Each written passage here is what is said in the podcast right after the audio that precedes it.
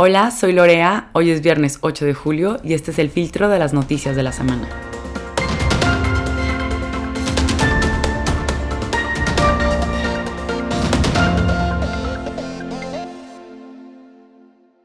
¿Cómo están todos? Bienvenidos a su podcast El Filtro. Yo soy Lorea, su periodista de confianza. El día de hoy les traigo todas las noticias de la semana, claramente filtradas para que sepan lo más importante y entiendan todo lo que está ocurriendo en México y el mundo.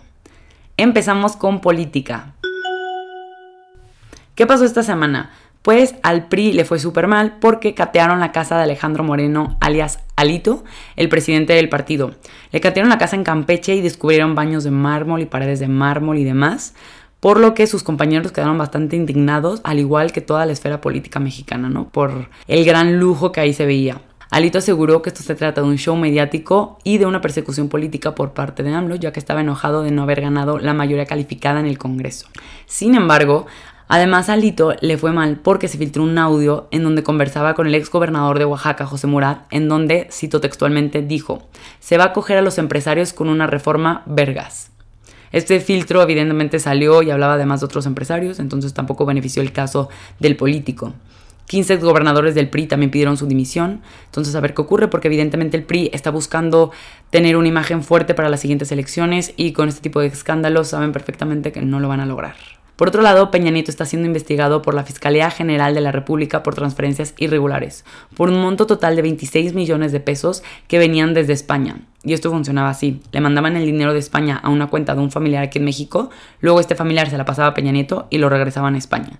Peña Nieto aseguró que no tiene ningún problema en que lo investiguen y expresó su confianza total hacia las instituciones.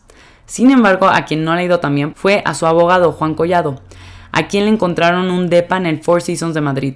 Esta fue una investigación del periódico El País y encontraron que este departamento, valuado en aproximadamente 4.8 millones de dólares, tenía chofer, chef, mayordomo y todas las amenidades que pudiera disfrutar de un Four Seasons, evidentemente. Lo malo es que Collado está en la cárcel porque está siendo investigado por transferencias de 11 millones de dólares a 24 cuentas en banca privada Andorra. Dinero que sacó probablemente del país para mandarlo a un paraíso fiscal.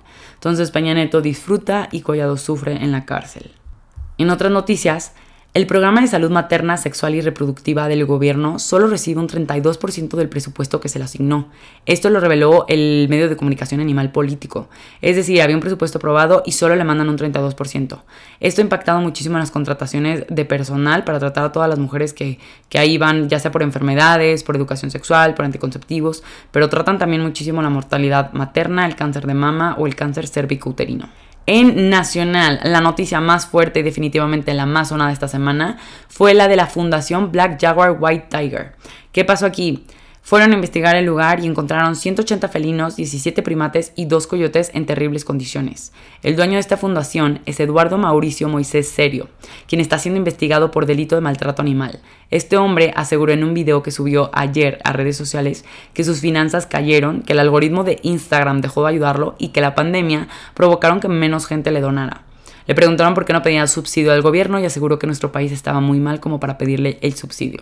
Sin embargo, el hombre finalmente será investigado por este delito y ya veremos si lo condenan o no. Por otro lado, México rompió récord de solicitantes de asilo.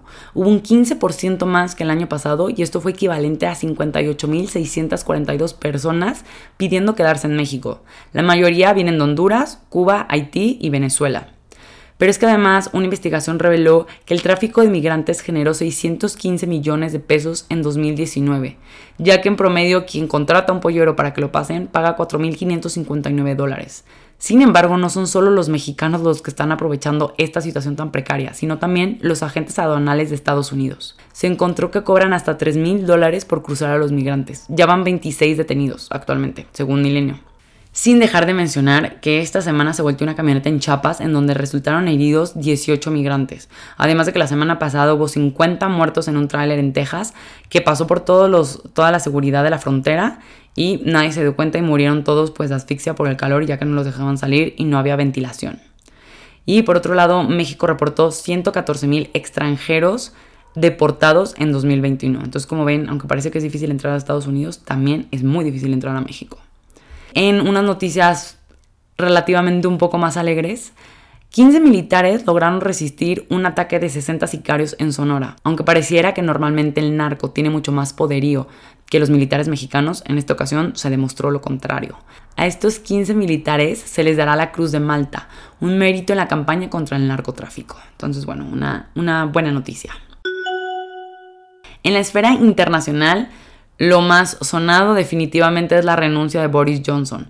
Ayer confirmó efectivamente que sale, deja de ser primer ministro de Reino Unido. Bueno, ya aceptó dejar de ser primer ministro en Reino Unido, pero no saldrá hasta que tengan un reemplazo, lo cual algunos medios dijeron que puede ser la siguiente semana o hasta el otoño de este año. Personalmente creo que será en otoño, ya que la siguiente semana sería muy rápido y tienen varios candidatos.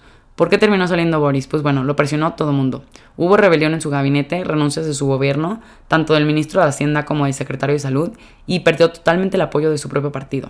Realmente la historia de Boris es un poco triste en el sentido de que ganó por muchísimos votos en 2019, sin embargo las decisiones que fue tomando durante su gobierno provocaron esto, ¿no? Que tuviera que dimitir primero que nada sacó dinero del gobierno de Reino Unido y lo utilizó para un departamento, lo cacharon y lo tuvo que regresar.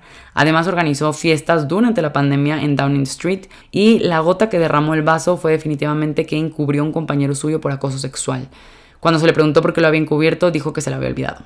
Entonces, este es el fin del gobierno de Boris y a ver quién seguirá para gobernar a Reino Unido. Por otro lado, en Chicago hubo un tiroteo este 4 de julio, este pasado 4 de julio. Ya van 7 muertos confirmados, dentro de ellos un niño de 8 años y dos mexicanos.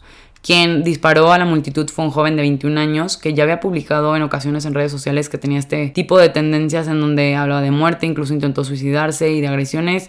Si se pudo haber previsto, no lo sabemos, pero el resultado fue estos 7 muertos y un tiroteo más en Estados Unidos. Quienes sí están muy contentos son los chilenos, pues acaban de recibir el borrador de su nueva constitución. La vieja eh, constitución venía desde la dictadura de Pinochet, una época bastante negra para los chilenos, y en esta nueva constitución alguna de las cosillas que se cambiaron fue la ley del aborto, que ahora sí queda totalmente estipulada y con, con el nombre, ¿no? Tal cual que ahora Chile ya no es república democrática, sino es república paritaria. Esto implica que es 50% hombres, 50% mujeres, y así se va a procurar en todos los órganos gubernamentales, y que el agua deja de ser propiable, es decir, queda inapropiable. Y por otro lado, Suecia y Finlandia están cada vez más cerquita de unirse a la OTAN. En la cumbre de Madrid, los 30 firmaron a favor de que estos dos países se unieran.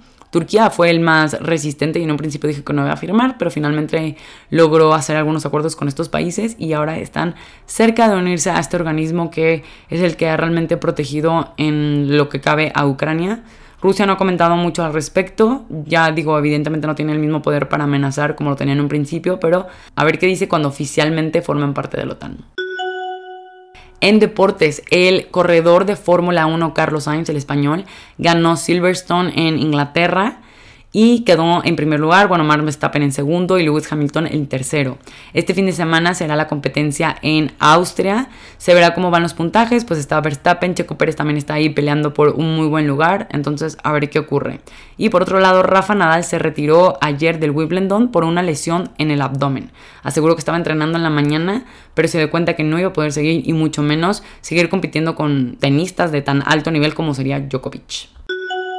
En curiosidades, Reino Unido acaba de aprobar la venta de pastillas contra la cruda. Fueron diseñadas en Suecia y lo que hacen es que te las tomas antes de empezar a tomar y crean un exceso de ciertos aminoácidos en tu estómago que ayudan a digerir el alcohol para que no llegue a tu hígado y no te provoque resaca, como dicen en España, o cruda, como decimos los mexicanos.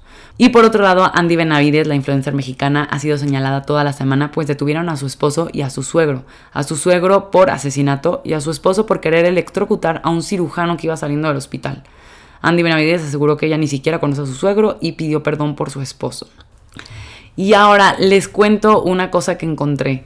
Una empresa israelí llamada Plantish está creando salmón a base de plantas.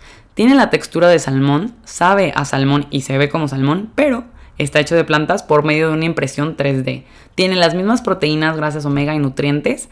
Y esta empresa, digo, aunque no lo ha sacado al mercado, ya está haciendo los prototipos y al parecer son bastante buenos.